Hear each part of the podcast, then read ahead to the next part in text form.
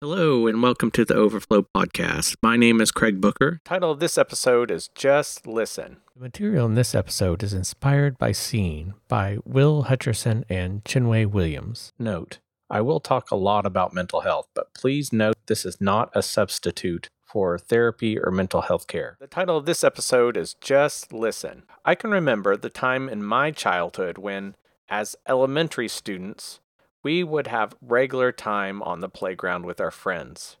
And inevitably, someone in our friend group or another group would say something quite hurtful. Oftentimes, this was the result of being hurt by the action or inaction of another peer in the group. The response from most kids in that generation would go something like this Sticks and stones will break my bones, but words will never hurt me. The sticks and stones phrase, so proudly held by many kids, could not be further from the truth. As kids, teens, and eventually adults, we learn just how much our words have the power to uplift as well as tear down. When people are hurt, whether by friends, foes, or someone we love, it can easily result in us lashing out at another unsuspecting individual. This occurrence is often portrayed by the popular phrase, hurting people hurt people. In the book Seen by Will Hutcherson and Chinwe Williams, they say that when we are in distress, our responses, our words and actions may hurt others around us. This makes sense when you look at how the brain is wired. The specific wiring mentioned here is our internal alert system known as the amygdala. The amygdala is the part of our brain that tells us when we might be in danger.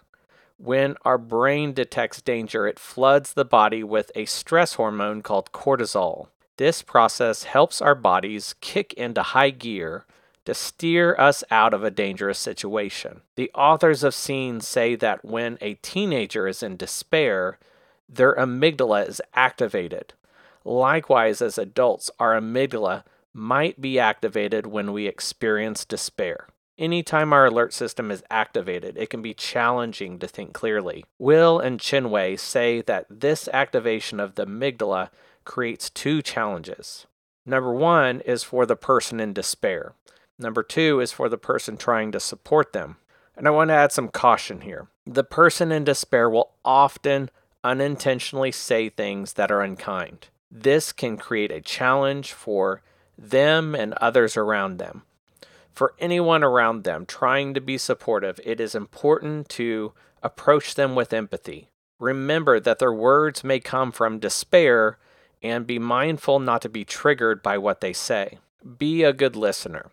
When trying to help support someone, it can be challenging to sit and actively listen with empathy. If you have ever been placed in a room in close proximity to others facing them, it can be hard not to try and fill the awkward silence. In the book, Will describes an exercise where he had a mom and daughter face each other, hold hands, and lock eyes for two minutes. Will describes the first minute as weird. The daughter's shoulders were tense, and he describes them as in a shrugged position. After one minute, the daughter's shoulders began to relax. As the daughter began to feel safe, she started to open up. If this exercise sounds odd, I get it. It illustrates what it can often take to break the cycle of bad listening. If we're going to try to actively listen with empathy, if we're going to try to be a good listener, there are some things that we should do. One, we should direct all of our focus on the other person. Two, we should get the other person talking. Three, we should avoid trying to fix the situation. Will recommends three things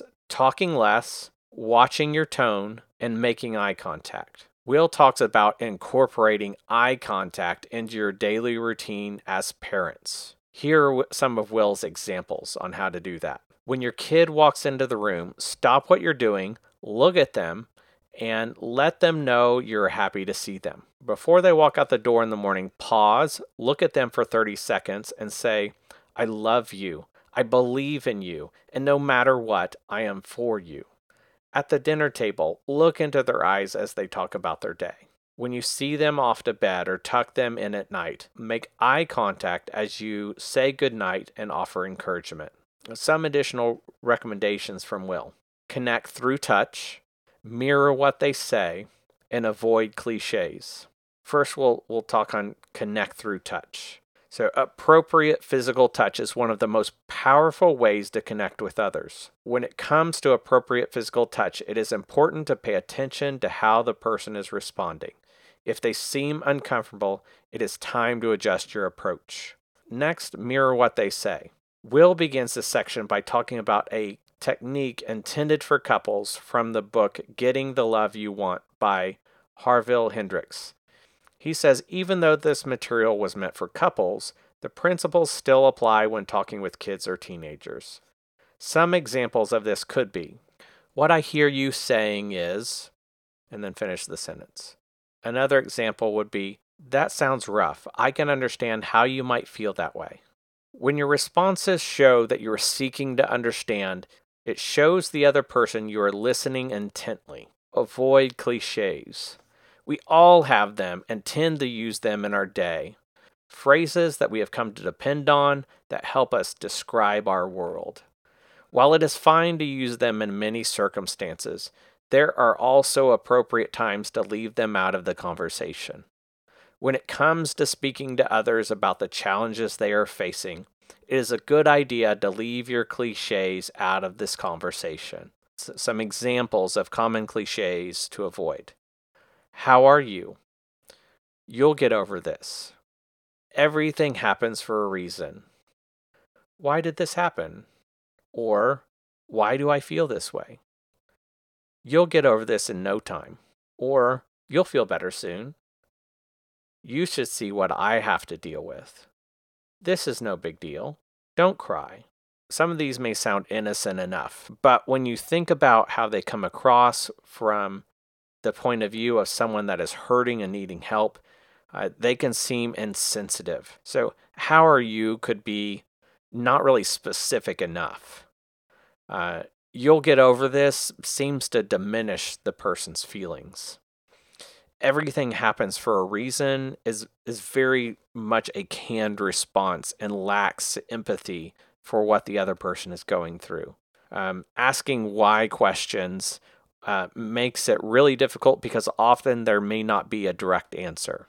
Uh, insisting that people will get over this in time or they're going to feel better soon that often seems insensitive because you're not acknowledging the pain they are feeling right now in the moment. You should see what I have to deal with is making it about you instead of about them. And saying this is no big deal is again diminishing what they are going through. Insisting that they don't cry is telling them not to feel the feelings they have. So there is a reason that we use cliches. They fill the gaps and they help us to try and explain what we are going through or feeling. They help us describe our world. The problem is is that they often will cause those hurting to feel unseen, which is the direct opposite of what we're trying to do. It, it make them feel like they are a bother it also tends to diminish their feelings. Instead, we should use words that communicate that that we are listening with empathy. It's okay to experience silence.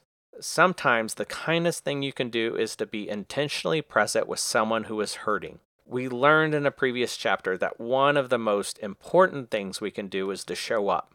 We combine this with taking time to, to authentically see them and what they are experiencing and feeling and we do our best to implement a lot of these techniques to just listen. That's all for this episode. If you would like to receive updates about future episodes of Overflow, head over to overflow.community/subscribe.